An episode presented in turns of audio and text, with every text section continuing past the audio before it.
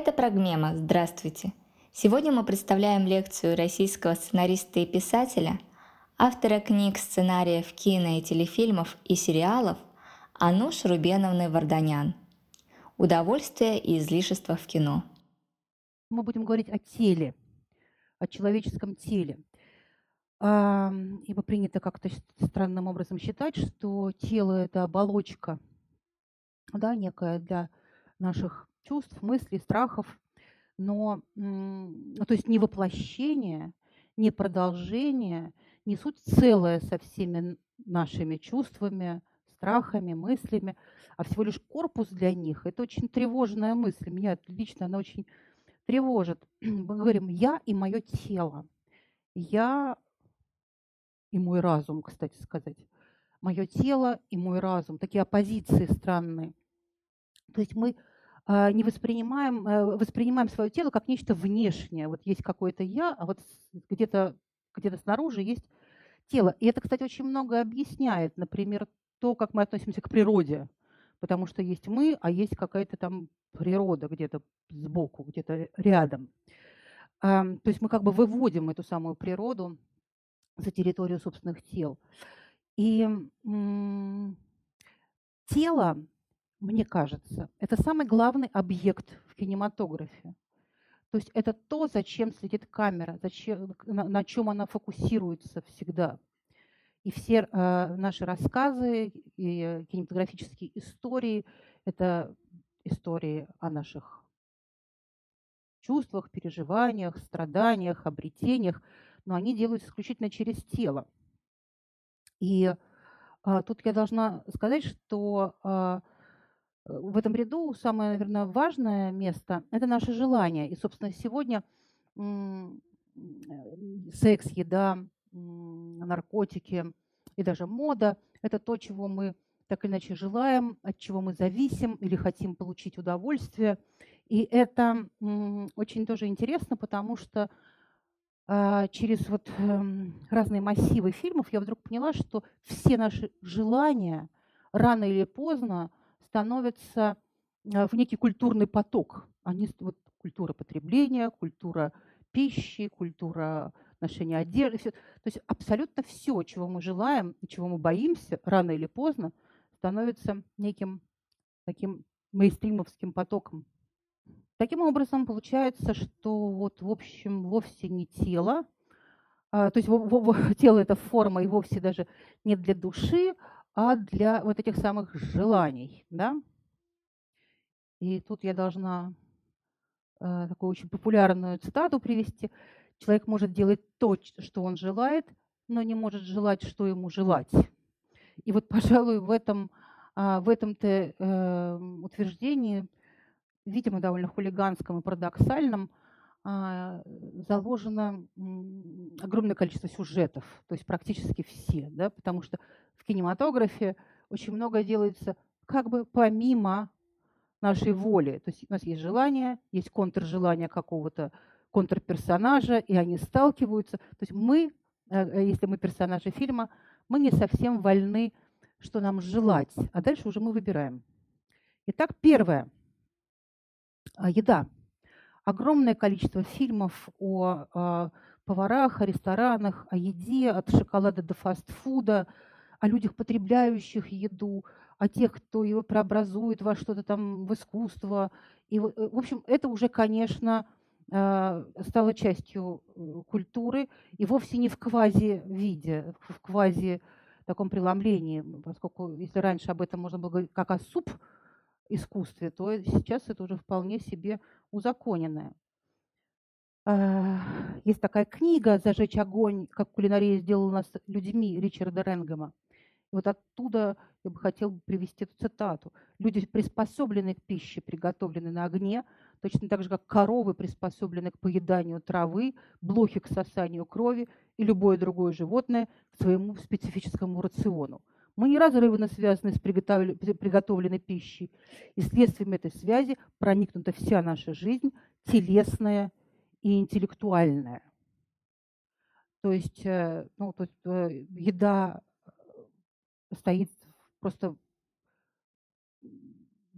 в контексте абсолютно всей нашей жизни, ибо мы потребляем ее довольно часто, и, э, и эм, отношения с едой в результате, конечно же, очерчивают некий социальный круг проблем. Вот если делать фильмы, если делать кино, то о чем бы я писала бы? Например, э, ну, питаться ради того, чтобы сохранить э, в себе жизнь, поддерживать ее, или питаться, чтобы получать удовольствие, а есть, чтобы например, а, выбирать вегетарианство, чтобы снизить уровень насилия, или, например, э, использовать кулинарию как место общения, как место а, соразделения удовольствия с кем-то, с близкими, с родными, не знаю, с любимыми а, и так далее. Но вот мой любимец Дэвид Брукс в фильме «Бобов раю» или «Откуда берется современная элита» пишет, «Сегодняшняя кухня – это кулинарный парк аттракционов – где владельцев ожидает целый ряд незабываемых переживаний. Первое, что бросается в глаза, это многометровое нечто, похожее на никелированную стену ядерного реактора. На самом деле это плита с шестью двойными комфорками по 20 тысяч э, BTU, это примерно 6 тысяч э, киловатт каждая. Включенные на полную мощность, они напоминают сопла космических ракет-носителей. Понадобится также ново, навороченная прибамбасы типа гриля с вулканическими камнями, встроенная супермощная горелка для вока и медные зажигалки для плиты. Алюминиевое такое мещанство. И стальной противень дюйм толщиной. Духовка должна быть объемом 6 футов минимум, просто чтобы было понятно, если надо, мы и бизона зажарим. Вся эта крутизна должна быть покрыта металлом с таким содержанием никеля, что магниты не пристанут. Вот тогда всем будет понятно, что вы закупились всем необходимым в хозяйстве оборудованием, которого достойна ваша семья. На кухонной машинерии возвышается холодильный комплекс. Эта секция обустраивается исходя из того, что просто морозить мало. Техника должна быть способна доводить температуру до абсолютного нуля, когда прекращается всякое движение молекул. Сам холодильник должен быть с размером с поставленный на попа микроавтобус – в нем должно быть как минимум две двери. Одна, собственно, для холодильной камеры, другая на случай, если вы решите сдать часть холодильника под жилье.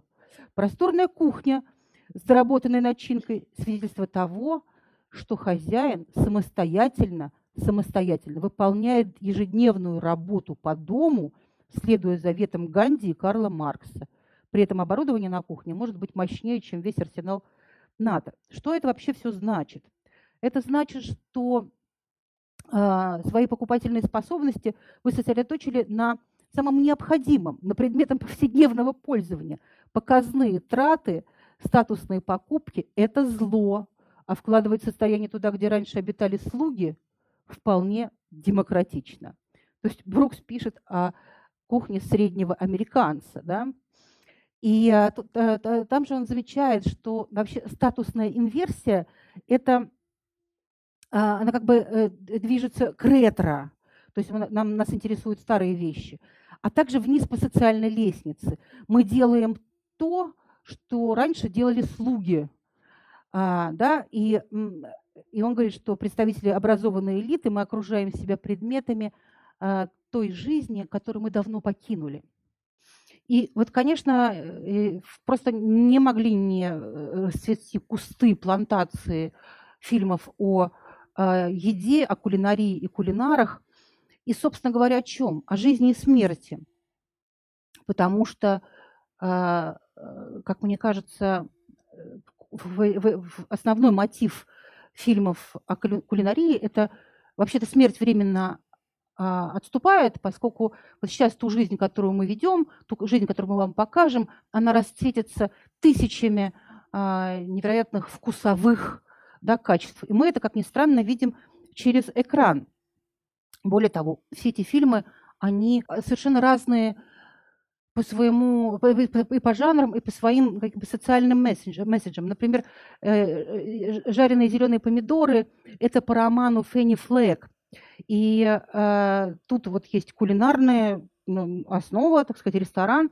Это история дружбы двух женщин. Это такая очень эмансипированная история, такая феминная. В романе там есть гомоэротический подтекст. В фильме его, то есть не подтекст, текст.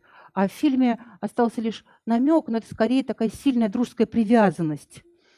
А, вот есть, например, э, такой вот э, очень эротический такой, я бы сказала, фильм а, «Женщина сверху», ну как эротический в смысле полной такой чувственности, э, с Пенелопой Круз, он, он бразильско-американский, вот тоже вот про, про, про кулинарию. Есть один из лучших фильмов, мне кажется, на эту тему «В отель», с,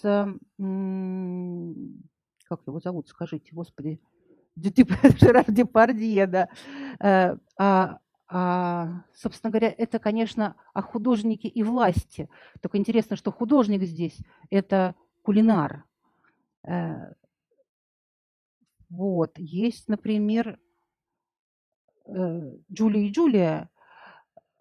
Это тоже такая феминистская история – о двух поколениях, да, о современной девушке, э, которая решила изменить свою жизнь, э, завела блог о кулинарии и делает, э, и за считанное, там, за, то есть за определенное время она взяла на себя обязательство приготовить все книги, все рецепты из книги Джулии Пауэлл.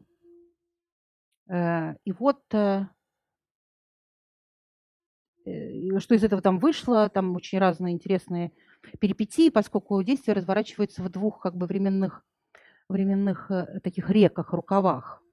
Есть, например, вот такой вот фильм «Шеф Адам Джонс». Э, эта история тоже о художнике в своем роде, о перфекционисте, который мучает себя и, соответственно, других. Поскольку я решила, что сегодня я покажу напоследок теневые стороны э, тех тем, тех жанров, о которых я буду говорить, то я хотела бы рассказать э, о фильмах, в которых есть как Эрос, так и Танатос, и они касаются еды. И эти фильмы шокируют своей откровенностью, завораживают часто своей красотой, а иногда просто э, вызывают отторжение физиологическое, да, а, и они как бы так вот произросли в тени, конечно, э, психоанализа, да, в таком фрейдовом дереве. И первый фильм на этом пути – это а, «Большая жратва» Марка Феррери. И он очень получил множество призов – и э, Фибрисиканского фестиваля, и многое-многое другое, но у него были э, огромные проблемы с цензурой, например, в США.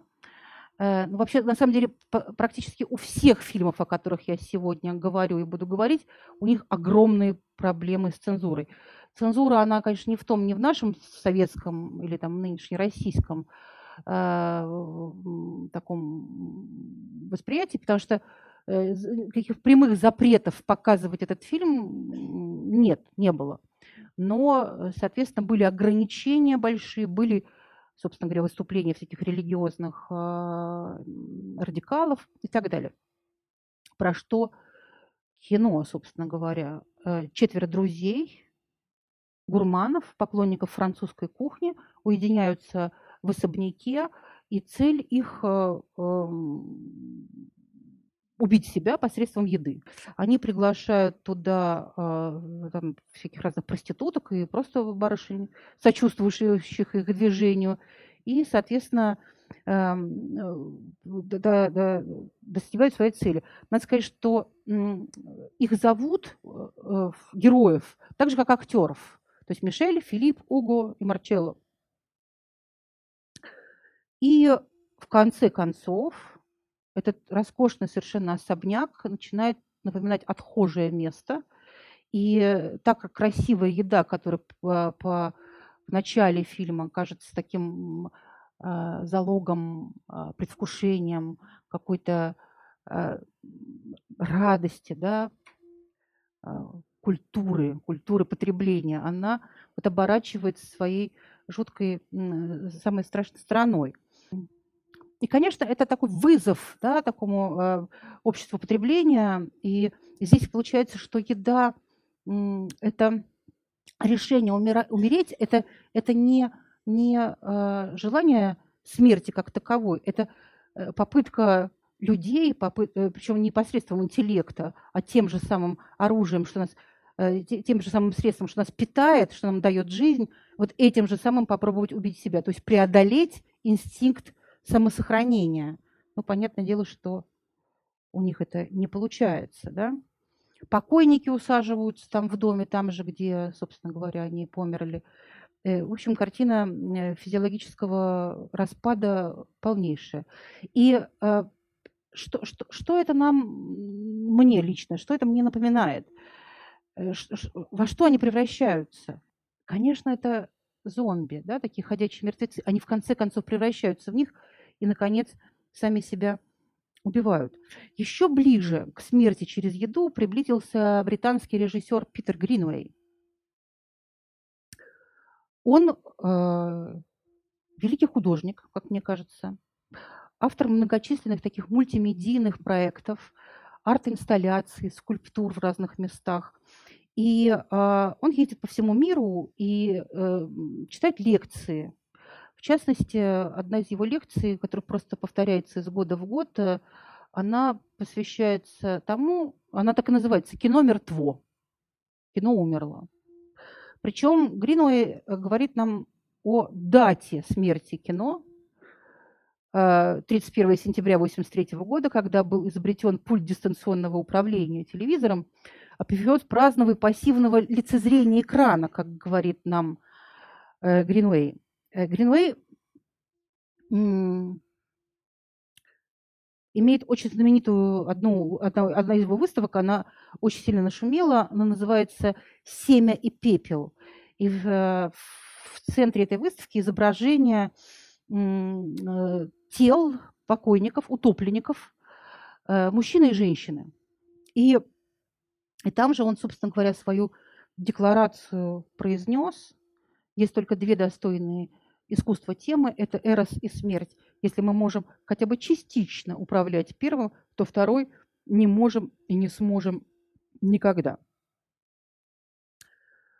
И вот, э, собственно, Гринуэя очень обвиняют в том, что он э, кинематографически перезагружает, э, перегружает кадр, свое изображение, что смыслы его неясны, что он их прячет за вот этим невероятно красивым изображением, потому что каждый его фильм – это просто какое-то пиршество для глаз, э, для восприятия, потому что он художник, он невероятно красиво строит кадр, и все это имеет э, смыслы. И, собственно, он вообще считает, что кино – это такое некое квази-искусство, что главное, основное – это изобразительное, это живопись.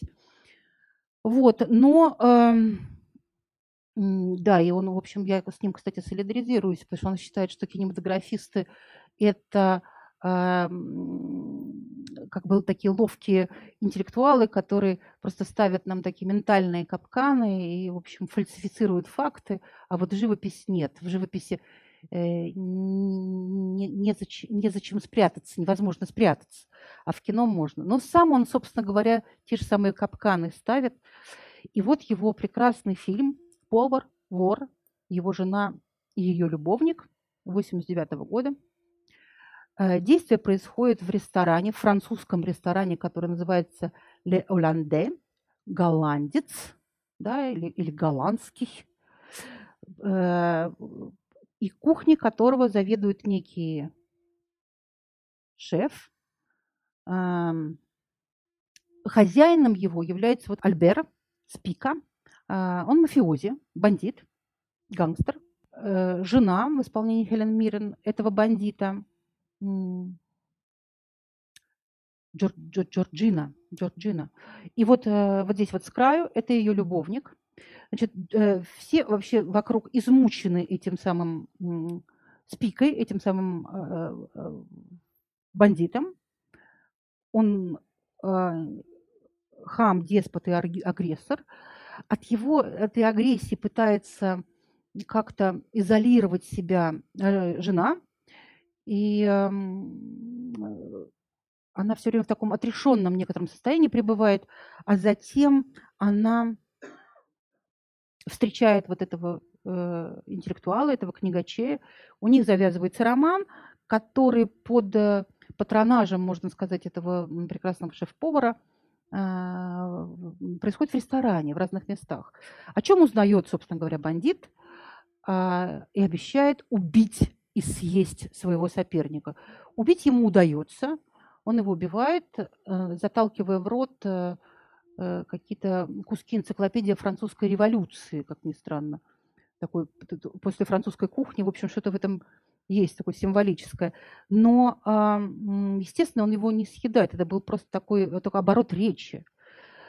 Но затем случается страшное, потому что, собственно говоря, Э, Джорджина уговаривает э, Альбера, э, который, шеф-повара, и уговаривает приготовить своего любовника. И со словами в очень торжественной обстановке, со словами «ты обещал это сделать», выносится тело несчастного любовника, и она заставляет мужа э, вкусить, да, вкусить его а затем стреляет в него со словами «каннибал». То есть она, собственно, заставляет его пойти на этот акт, да. И э, это очень интересный такой переход, э, потому что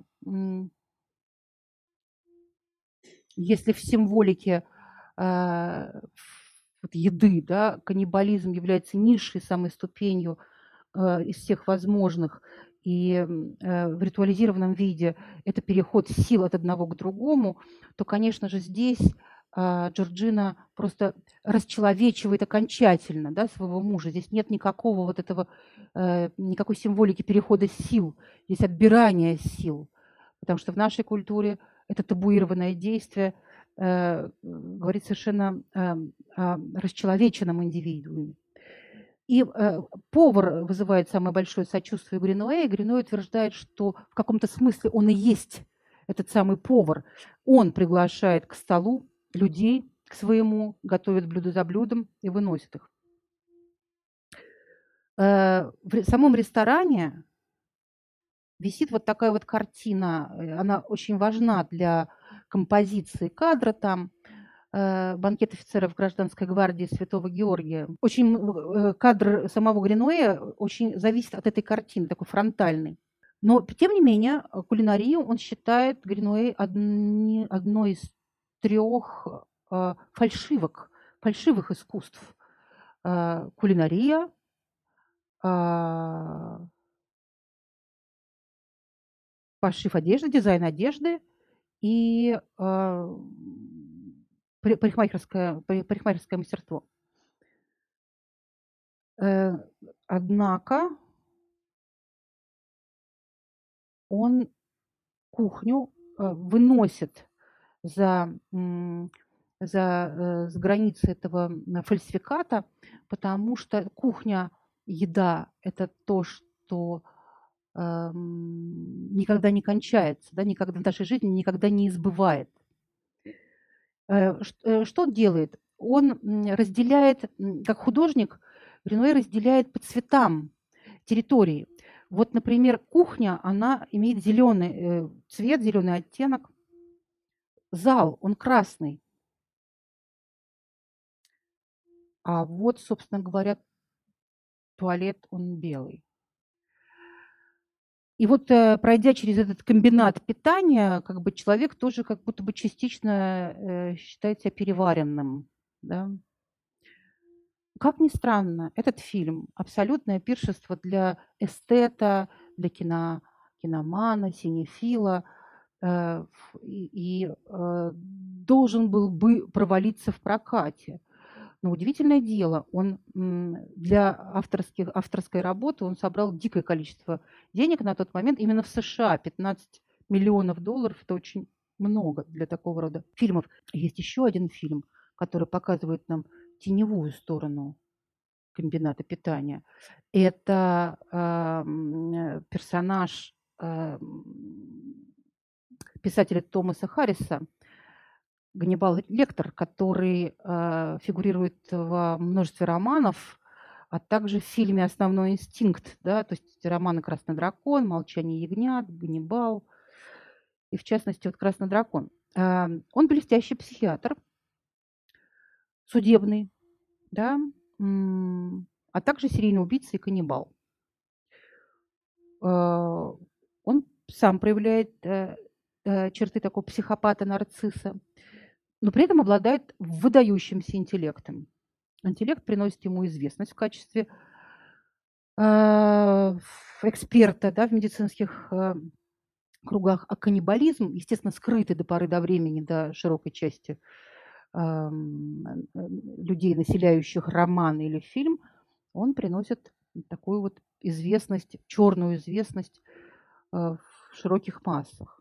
И кинозрители впервые увидели Ганнибала Лектора в фильме «Молчание ягнят» в 1991 году. Эм, но он к тому же еще и кулинар при всех своих замечательно ужасных качествах. Э,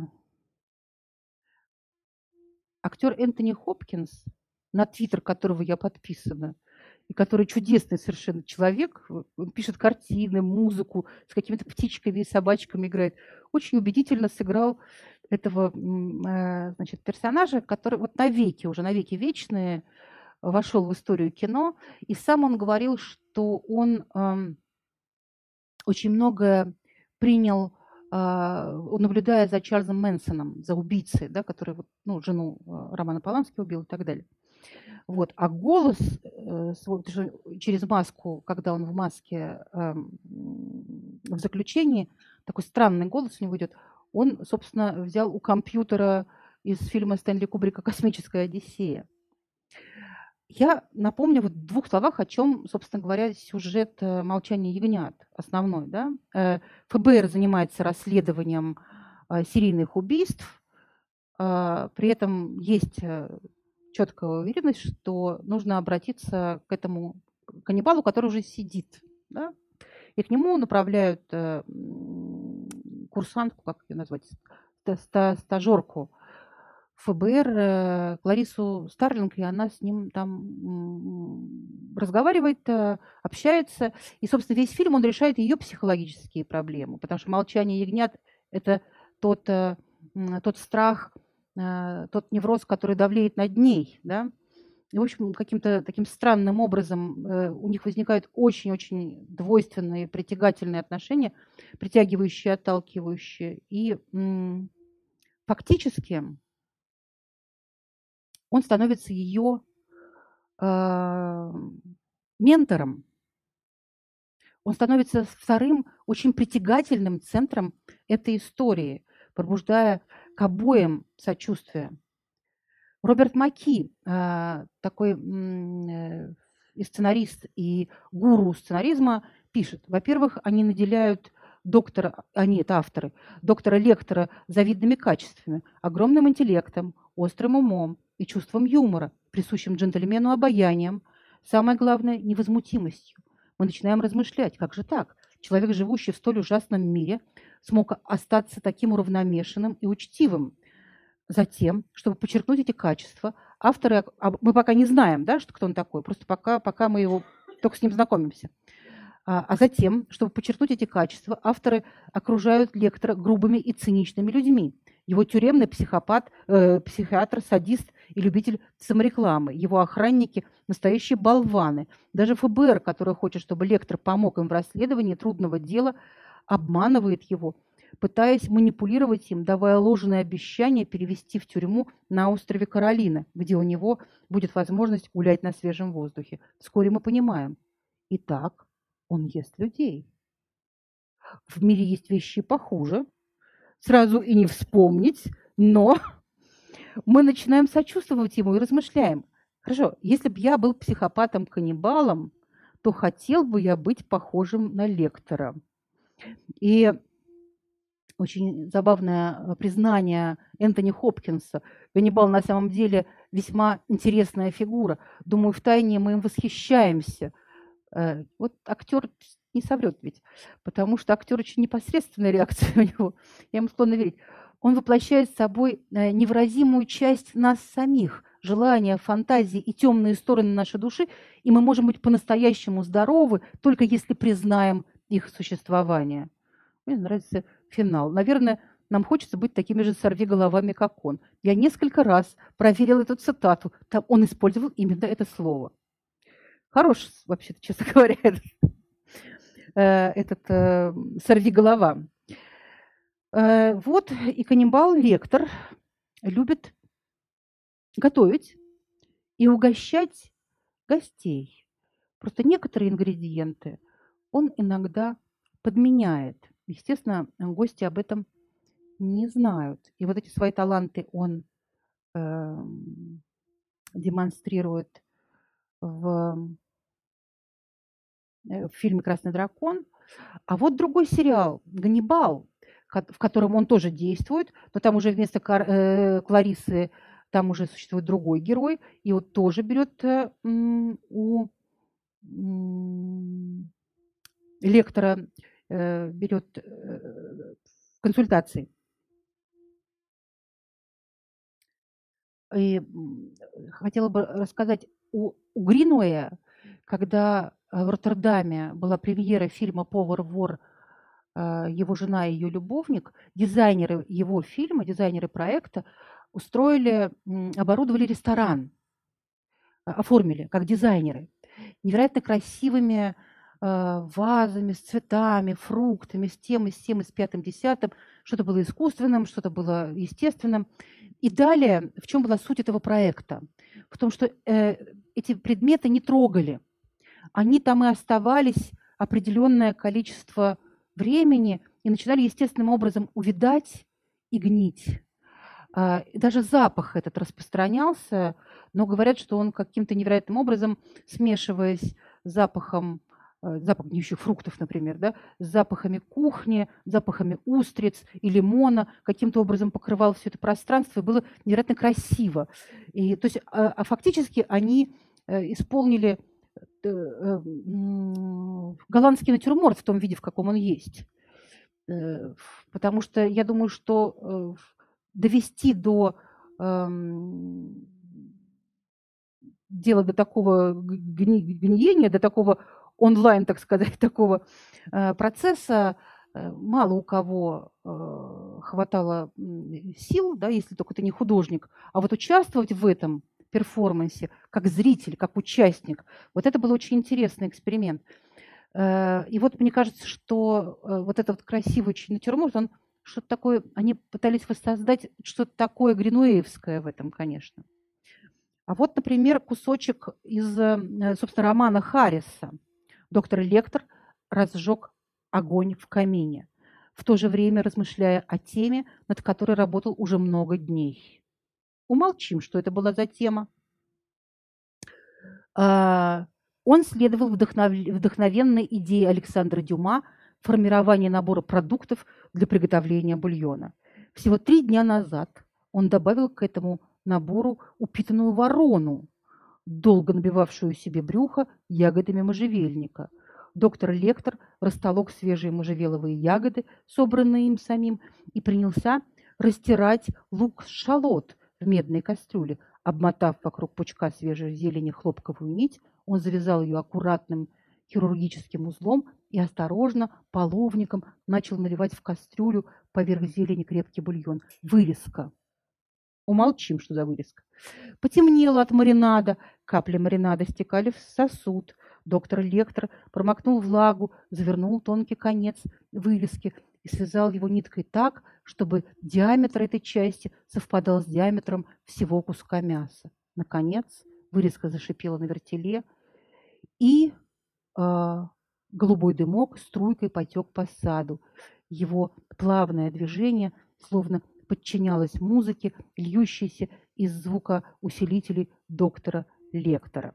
У него очень странные у Лектора отношения с Богом, потому что когда-то в детстве, почему он стал таким, он испытал страшную а, драму, шок, на его глазах была убита и, собственно говоря, а, вот таким вот образом а, уничтожена, съедена его младшая сестра. Это был в период войны.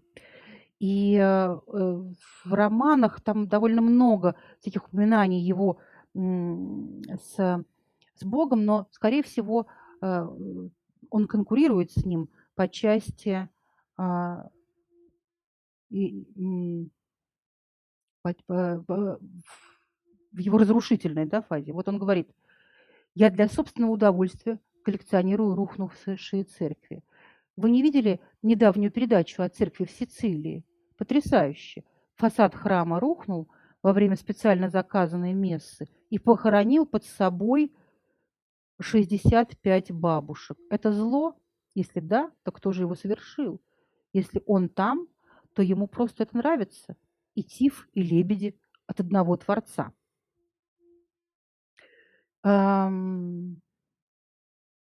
Доктор Лектор – человек, живущий в нескольких ценностных системах одновременно. Одну мы принимаем безоговорочно, другую пытаемся таким же безоговорочным образом оттолкнуть от себя. Э, но он сам не ведает никаких человеческих ограничений. А, и Жорж Батай назвал это э, сакральным каннибализмом. Сакральный каннибализм – это простейший пример запрета, э, создающего желание. Запрет не делает человеческую плоть вкусной, говорит Батай, но дает основание благочестивому каннибалу поедать ее. И в эротике мы тоже обнаружим это парадоксальное создание привлекательности посредством запрета. А, и вот мы переходим к другому запретному, почти для всех для нас, плоду моде.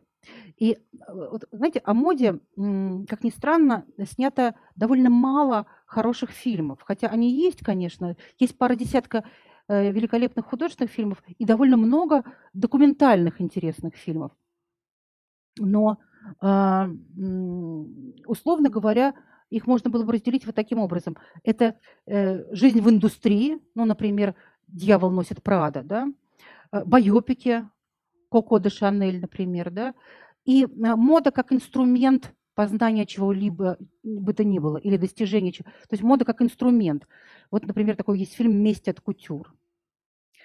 А, если честно, мне не интересны почти ни, ничто из этого, мало интересны. Но мне интересна мода как э, явление, как вот, эм, как социальный инструмент влияния, вот что. Э, то есть мне кажется, что не осознавать важности влияния моды, а мы сейчас говорим только о дизайне одежды, да, э, это значит лишить себя огромного э, сегмента восприятия мира. Потому что на самом деле, почему я говорю, что ведь на самом деле все, почти все вокруг нас есть какое-то следствие моды. Даже то, что мы сейчас с вами здесь сидим, это отчасти Э, продолжение той самой моды на интеллектуальные продукты. Да? То есть это действительно стало важным, востребованным и в какой-то момент очень модным. А, и это очень хорошо. Да? Мода функционирует как идеологическая система. Она подразумевает последовательность установления ценностей, обеспечивает признание тех или иных форм, концептов в качестве идеологических доминант. Одно из важных направлений исследований моды как системы исходит из предположения, что мода – форма власти, а власть – это способность устанавливать ценности. Э, в этом есть, конечно, что-то, безусловно, садистское над нами и мазохистическое в нас. Да? Между прочим, этот же, э, этот же мотив э, протранслировал Карл Лагерфельд. Он, это такой садомазохический принцип отношений, да, потому что он сказал, если вы не хотите, чтобы с вас снимали штаны, идите в монастырь. Он сказал это по поводу обвинений в сексуальных э, домогательствах кого-то, но на самом деле, мне кажется, здесь гораздо больше не этого мотива, не, не, не, не домогательств, а э, того, что тело в моде становится просто ну, объектом абсолютно бездушным, не половым, не, не, не без, без пола, да, оно как бы это, это инструмент. И если вы не хотите все время это в тело демонстрировать или каким-то образом, чтобы с ним делали разные манипуляции, то действительно уходите, идите в монастырь. Вот э, э, немножечко о э, неминуемом э, садомазохистическом каком-то а, э, привкусе, в этом во всем всегда есть какой-то элемент униженности, всегда, либо у объекта, либо у субъекта, либо у производителя, либо у носителя, у каждого из нас на самом деле, поскольку э, ну, в этих сложных отношениях э, с одеждой и собственным телом всегда возникает вот это узкое пространство, где тебе невероятно неудобно, где ты испытываешь какие-то страдания. Э, а вообще мода, если исследовать, это мука, как и искусство в целом, мука – и эту муку человек носит на своем теле. Таким образом, это искусство в буквальном смысле очень близкое нам, оно, оно на нашей коже. А, может быть, оно самое близкое с человеком, оно соприкасается с нами. Да? Эм, и, конечно, в концепции новизны а, есть какая-то агрессия, потому что это а, э, нужна изрядная э, смелость, изрядная, изрядная сила воли – чтобы следовать да, вот концепциям новизны, чтобы усваивать эти, эти концепции. А актуальная одежда часто не кажется нам удобной. Она, более того, не кажется нам красивой очень часто. Да? А, а искусство не, не, не обязано быть красивым. Да? Некрасивым может считаться кубизм, я не знаю, минимализм, а, конструктивизм. В конце концов, стихи Маяковского могут считаться некрасивыми. С красотой вообще в мире большие проблемы. Вот в 1761 году Руссо пишет, «Я всегда считал, что доброе – это прекрасное в действии, что добро и красота тесно связаны между собой, и что оба они имеют общий источник прекрасно, в прекрасно созданной природе. Отсюда следует, вкус – совершенствуются теми же средствами, что и мудрость, и душа, живо растроганная очарованием добродетели, должна быть столь же чувствительна ко всем другим видам красоты. Нужно учиться видеть, так же, как и учиться чувствовать, и изощренное зрение есть только результат тонкого и верного чувства. Поэтому художник при виде прекрасного пейзажа или перед прекрасной картиной приходит в экстаз от предметов, вовсе не э, замеченных заурядным зрителем. Сколько же таких вещей, которые можно постичь лишь чувством и вовсе невозможно объяснить.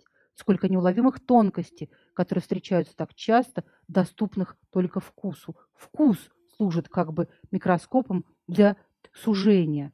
Именно он приближает мельчайшие предметы, и сфера его деятельности начинается там, где кончается область сужения. Что же нужно, чтобы развить его? Упражнять свое зрение, а, как и свои чувства, и судить о прекрасном с помощью познаний, а о нравственно добром при помощи чувств. Вообще наивный Руссо. Если бы он э, узнал, что из вкусовых предпочтений э, мы бы вообще чуть было не, пере, не переубивали друг друга в 20 веке, то, наверное, удивился бы. Но Видите, что он делает? Он выстраивает в один ряд красивое, добродетельное, наделенное вкусом и способное к действию.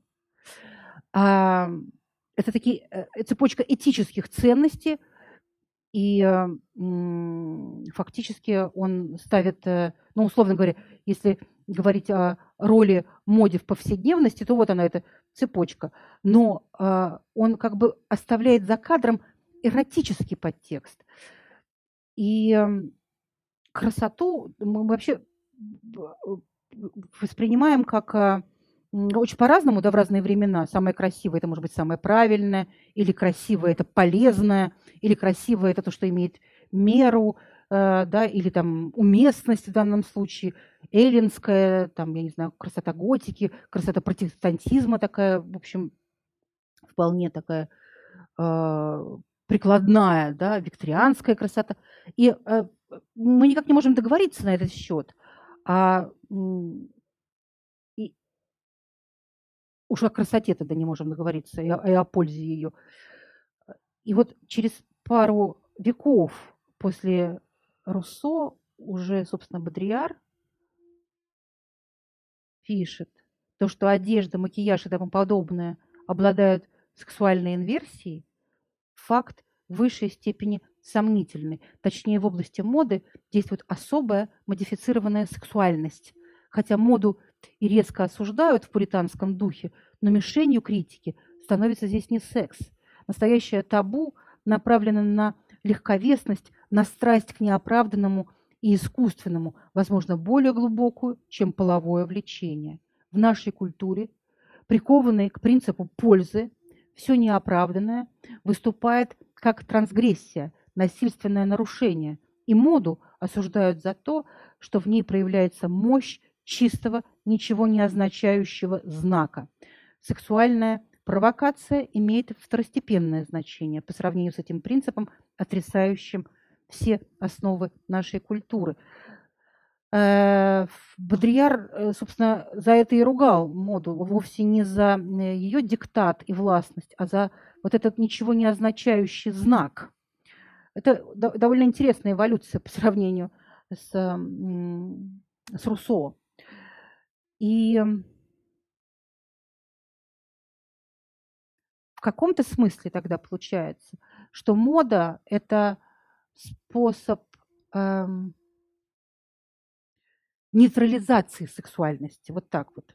Потому что накрашенная женщина – это женщина, которая недоступна. Накрашенная женщина – это некий такой объект, арт-объект, который куда-то сейчас должен быть перенесен, либо собственными ногами, собственной волей, либо каким-то автомобилем. Но это не, не про эротику, это не про любовь, да, и не про, и не про удовольствие. И вот с этой точки зрения я бы хотела обратить ваше внимание на фильм «Призрачная нить». А, как мне кажется, очень важный фильм. А, дело происходит в послевоенном Лондоне – 50-е годы. И главный герой фильма – модельер э, Рейнольдс Вудкок. Он, э, это вымышленный персонаж, э, такой собирательный образ, такой звезда британской модной индустрии. Значит, у него одеваются члены королевской семьи, аристократы, всякие наследницы влиятельных фамилий. Он очень красив, он обаятелен – он, а, то есть нет, он, не обо... он, он притягателен, но совершенно не обаятелен, отчужден. Скорее, его харизма в том, что он абсолютно отчужден от мира, а, отчужден от людей, а, он холоден, он погружен полностью в свое творчество, и э, успех его в самом невульгарном, таком чистейшем, э, подлинном смысле дается э, этому человеку путем невероятного труда и невероятной Э, и ценой невероятных самоограничений. Э, они для него не обременительны, эти самоограничения. Он э, делает это добровольно. Для него творчество важнее секса или открытого эмоционального общения или чего бы то еще. Но тут случается страшное. Вот как встречает Альму. И мир его, конечно же, меняется. Альма официантка, неком ресторане, а надо сказать, что, а, естественно, Вудкок большой ценитель высокой кухни. Э, тут одно без другого не, не обходится. Э, и он замечает ее, потому что она совершает ошибку. Она неуклюжа. И в этой неуклю... Она что-то там уронила, оступилась, что-то такое случилось. И вдруг вот э, выпадание такого э, несовершенства из его совершенного мира неожиданным образом притягивает его внимание. Она красива, э, такой народной красотою, кожа ее бела и светится. А, собственно говоря, э, и дальше начинается история сплошной муки, потому что это история про мужчину, оказавшегося в тисках вечной матери, этого материнского архетипа, Э, Вечной Матери. Причем героиня одновременно как э, воспроизводит положительный аспект, да, мать как забота, э, так и отрицательный, мать как захватчица, как поглотительница. И она одновременно, вот этот вот э, архетип матери, одновременно анима, душа и, собственно, ее имя, альма, душа. Да? И э, вот как всеми силами пытается сбежать от этой опеки, уйти, но, но, но при этом чувствует, что уйти от нее в, творчество, в деятельность, э, отстраниться, но у него, естественно, ничего не выходит. Это такой довольно напряженный э, психологический триллер, драма. Это очень напряженная коррида, я бы сказала, этих людей, причем сделанная э, с э, невозможной тишине. Э, тишина вообще здесь очень важную роль играет в этом фильме, поскольку вот как он зациклен на этой тишине, на, на, на, у него есть отведенные для всего время. И, например, во время завтрака он читает газету, сконцентрирован, и он не выносит никаких звуков, а Альма очень громко намазывает на тост э, масло, и режиссер усугубляет эти звуки, они как бы вырываются в сознание как героя, так и, естественно, зрителя. И э, в этом фильме есть даже символический такой акт э, кастрации. Она говорит мужу, что его поведение э, и его нормы – это всего лишь игра. Таким образом, она обесценивает и его творчество тоже, поскольку его нормы жизни и нормы поведения – это э, суть, все то, что ему нужно для творчества, где он черпает силы в этом порядке. Потому что его цель – упорядочить хаос, а ее цель – привлечь к себе внимание, почти как у каждой женщины, собственно говоря. И э, э, а, сказать э, ему, что все это игра, это примерно то же самое, его творчество это всего лишь игра, это то же самое, что, в общем, обвинить э, мужчину э, в сексуальной немощи, да, то есть фактически психологическим образом кастрировать. И как незабавно это звучит, режиссер Пол Томас Андерс говорил, что идея фильма пришла к нему тогда, когда он болел, ему пришлось две недели валяться дома, и за ним очень хорошо ухаживала его жена. Э, в общем, понятно, почему пришла такая идея ему в голову.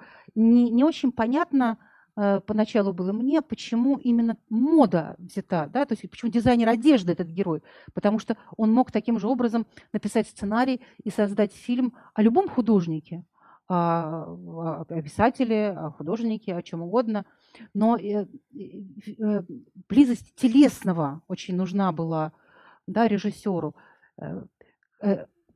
нужно было показать, когда, эм, как может быть далека, не, необычайно далека плоть, которая рядом с тобой, которая абсолютно открыта для тебя. И, э, естественно, эта тема дальше развивается э, в фильмах о сексе. Сексологи э, слышат по долгу службы множество разнообразных эм, историй о э, сексуальной жизни людей, которые к ним приходят. Это очень разные истории. Это истории девственников, семейных пар, людей с проблемами в сексуальности, э, людей, отказавшихся от секса. И есть такая американская психолог Сара Байден, она э, утверждает, что на нас давит культура открытости, откровенные разговоры вплоть до вульгарности, культ молодого тела, культ демонстрации себя в соцсетях.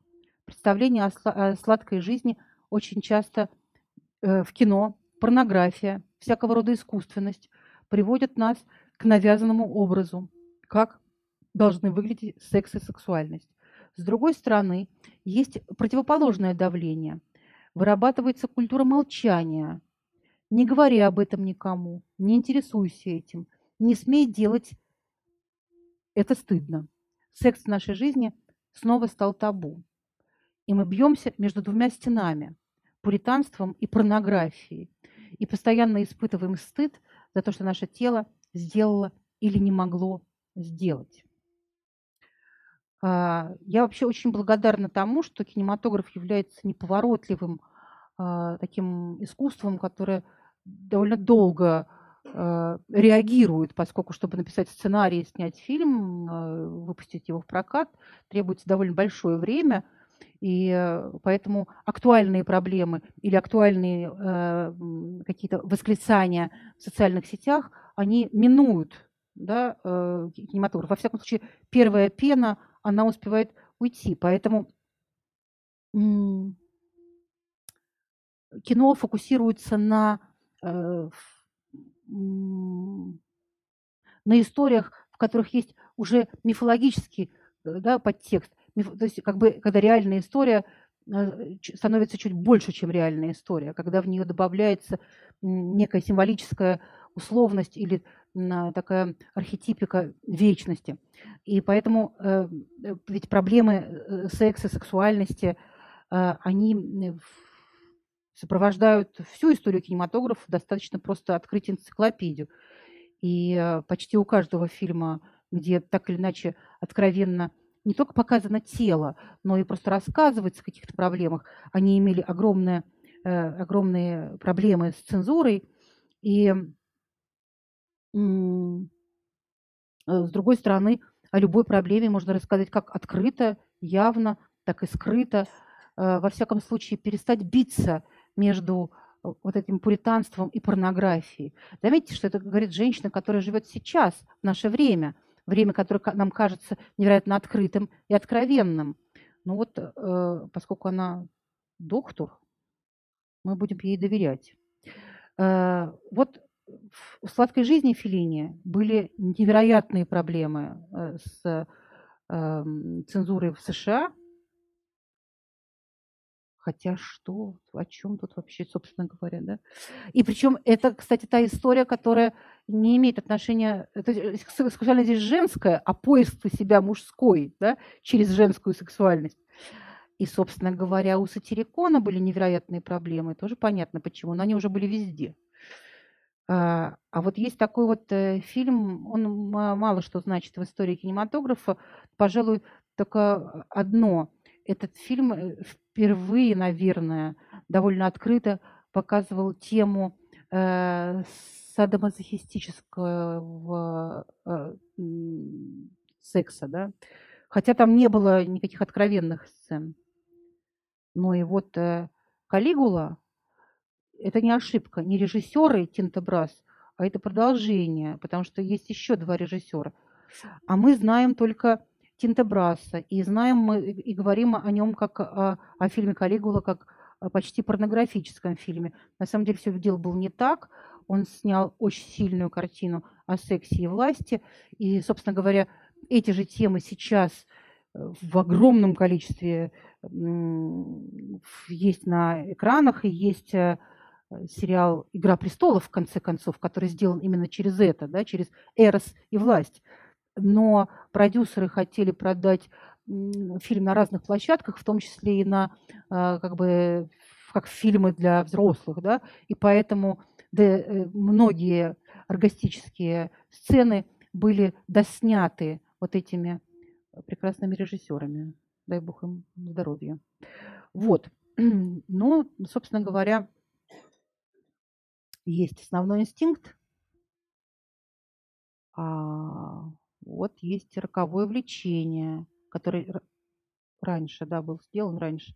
И на самом деле тут забавно ведь то, что э, и в роковом влечении, и в основном инстинкте мужчина, в э, котором женщина ставит свои психологические, психопатические, я бы сказала, эксперименты, это Э, Майкл Дуглас.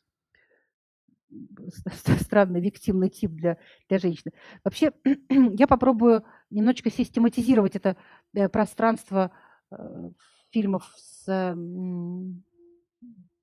о, о сексе или о сексуальности. Первое – это женщина с агрессивной сексуальностью, женщина-оборотень да, в, в архетипике Кэмпбелла. Она испытывает вот это самое роковое влечение и каким-то образом ломает и захватывает мужчину, да, и пытается его поглотить. А, вот, собственно, и основной инстинкт, и вот это роковое влечение про это. Есть другая категория фильмов, если мы говорим только о женщинах, да, это э, женщина исследует свое тело э, через сексуальность.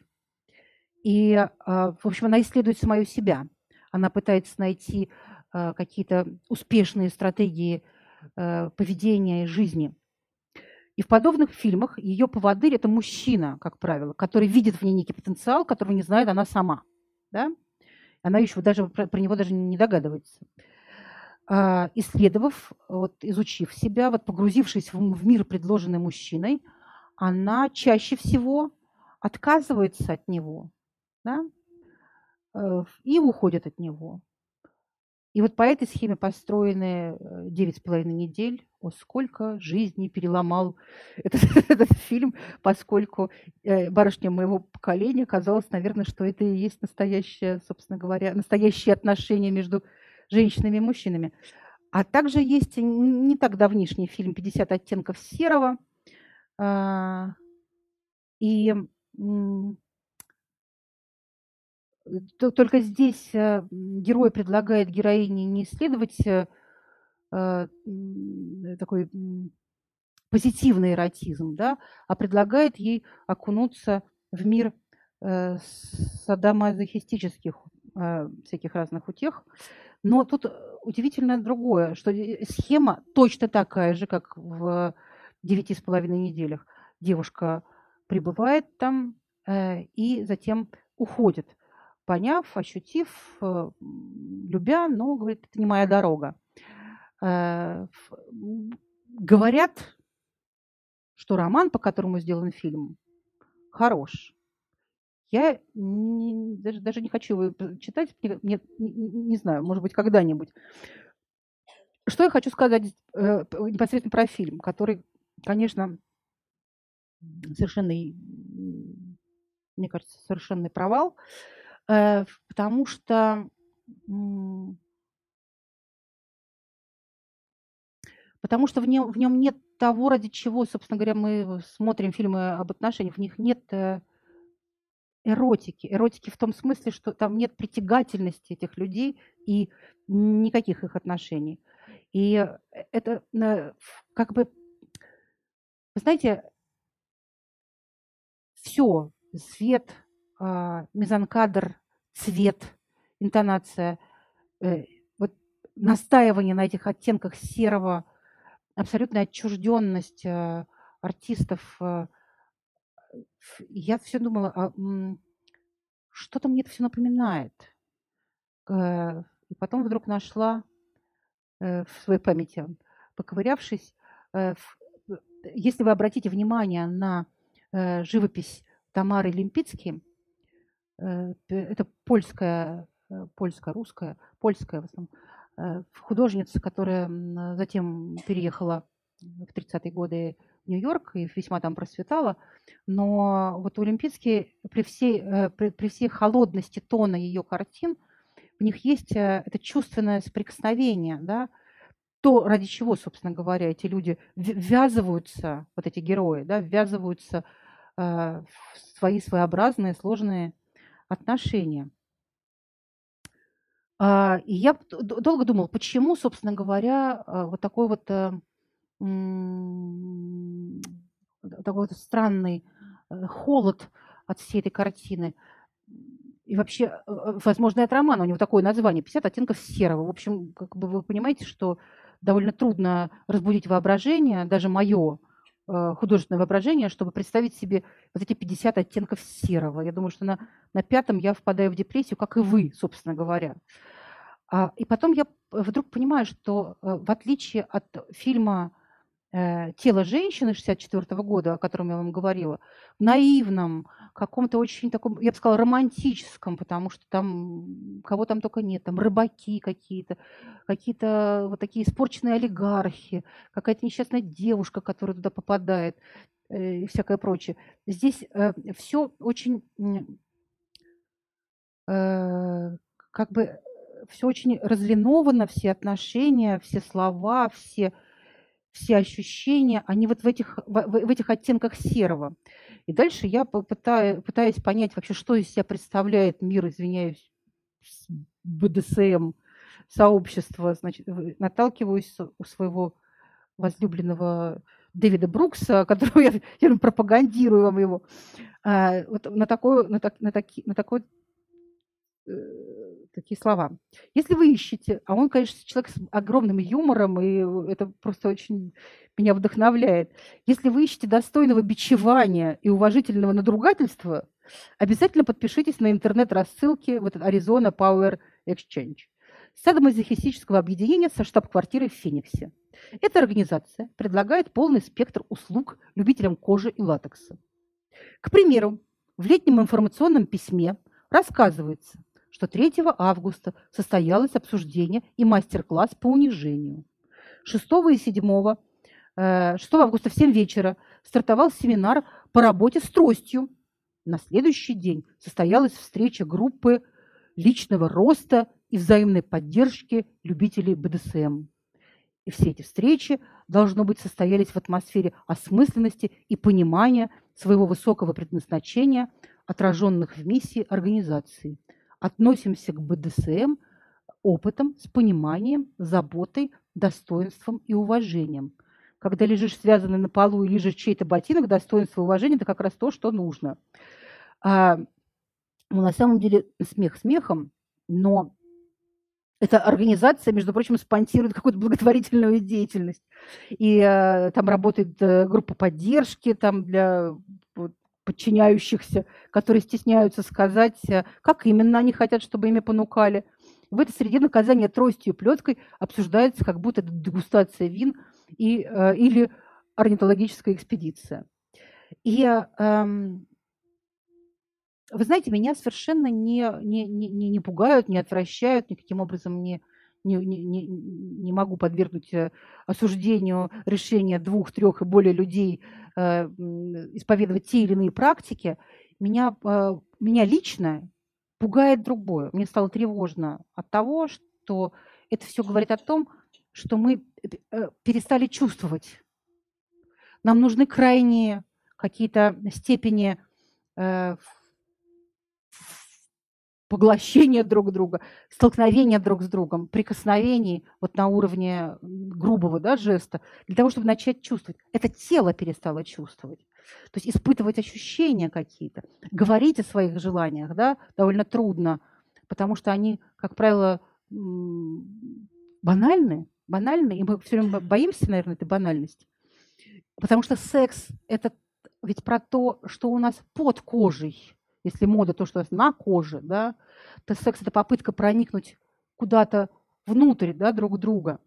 И э, поскольку это стало чем-то вроде работы, которую мы э, производим, э, иногда об этом говорим у психолога, а иногда э, давай поговорим об этом, да, то есть что-то что -то, что -то перестало в этой конфигурации наполняться жизнью, тайной, восторгом, трепетом, нежностью, не знаю, любые такие слова. И в этой связи я хочу рассказать о одном фильме, который я очень люблю, и который как раз не о женской сексуальности, а о мужской. Это э, мой личный штат Айдахо. Это фильм «Дороги» Гаса Ван Сента. Тоже огромное количество призов, огромные проблемы с э, цензурой, это история двух а, американских портлендских а, хакслеров, то есть а, мальчиков-проституток. Причем один из них это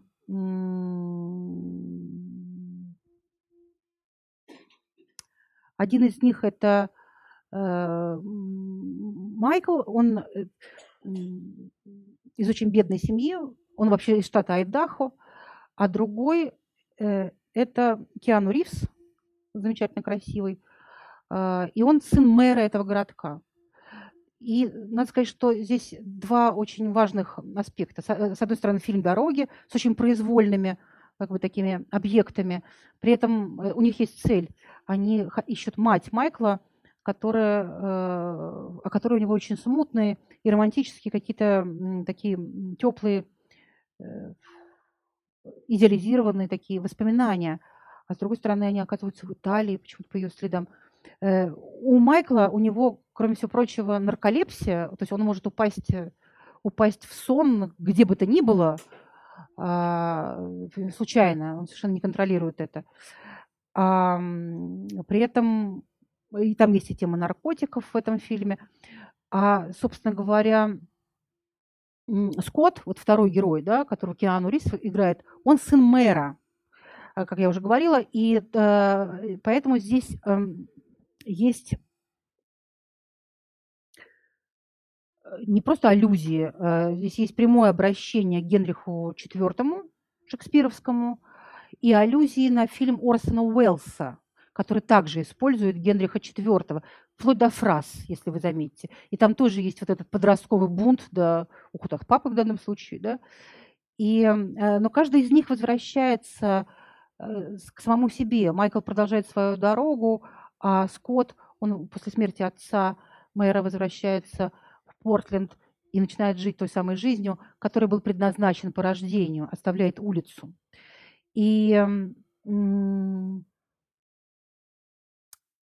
я хочу еще вам рассказать, что э, это, этого человека зовут Ривер Феникс, и он родной брат Хуакина Феникса, э, знаменитого, ну, теперь уже Джокером, да. И у Ривера Феникса, вот у этого мальчика, была короткая очень жизнь, э, но яркая. Он погиб от э, передоза наркотиков. Был невероятно талантлив, Э, его называли вторым а, Дином, да, но, но при этом он, в общем, а, так, прожил такую же короткую жизнь, даже, по-моему, еще короче. Его называли на самом деле э, такой надеждой поколения, один из лучших актеров своего поколения. Вот так вот сгорел. И таким образом а, мы подходим к теме наркотиков. Какую красивую обвязку сделал. совершенно, совершенно не не запланировано. Э, в истории кино очень много фильмов, связанных с наркотиками, поскольку наркотики проникают как в гангстерские, да, как бы темы, сюжеты, так и в личностные, так и какие-то арт-хаусные, э, знаю, галлюциногенные фильмы. И надо вам сказать, что почти все они очень интересные. Вот в отличие от э, фильмов про еду или, например, э, с неким сексуальным флером, а, потому что тема наркотиков позволяет э, выражать очень яркие эмоции гнева, отторжения, э, страсти, гибели, спасения. И в конце концов экспериментировать с формой, да, потому что ведь это же надо как-то показать иногда, ведь это что, что происходит у человека в голове, да, поэтому э, довольно много интересных стилистической точки зрения э, фильмов. И зависимость от наркотиков в кино, это, естественно, как и, как и в психологии, это всегда зависимость от чего-то еще, да, то есть э, наркотики становятся таким местом бегства, но не, но не причиной этого бегства. Да? И тут я хочу вам рассказать только об одном фильме. Это э, «Реквием по мечте», э, который очень интересен как и с э, сюжетной точки зрения, так и с, как раз и стилистической. Здесь четыре героя, четыре э, рукава четыре ручейка, которые затем э, то сливаются, то, то снова разделяются в один сюжет. Э, есть эм, э, этого героя зовут Герри, у него есть возлюбленная Мэрион, они хотят открыть бутик модной одежды, ибо Мэрион дизайнер одежды. Вот, и э, у них есть друг чернокожий, который тоже хочет продвинуться в жизни – и у всех у них троих есть наркозависимость, э, которая поначалу не, вроде как никак не мешает э, им, а затем просто уничтожает не только их планы и мечты, но и во многом их самих. Э, у этого Герри есть мать, которой тоже есть своя зависимость. Она смотрит телевизор. А в телевизоре она бесконечно медитирует на какую-то передачу, в которую хочет попасть. Затем ей звонят и говорят, что да, она вроде как на нее попала. Но для того, чтобы там выступить достойно, ей хочется похудеть. И она обращается к диетологу, поскольку на диете ей сидеть трудно. Диетолог прописывает какие-то пилюли, конечно же, тоже наркотического какого-то содержания. Она худеет, есть она перестает, естественно, но при этом она совершенно перестает себя контролировать, она сходит с ума в конце фильма. И э, фильм построен таким образом, что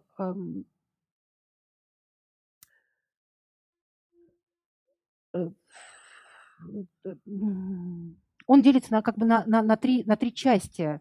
В нем самом они заложены. То есть не, не просто трехчастная структура сценария, но в, не, в нем самом заложены уже вот эти блоки. Там есть, э, собственно, лето, осень и зима. Э, нет весны, нет возрождения, как вы понимаете.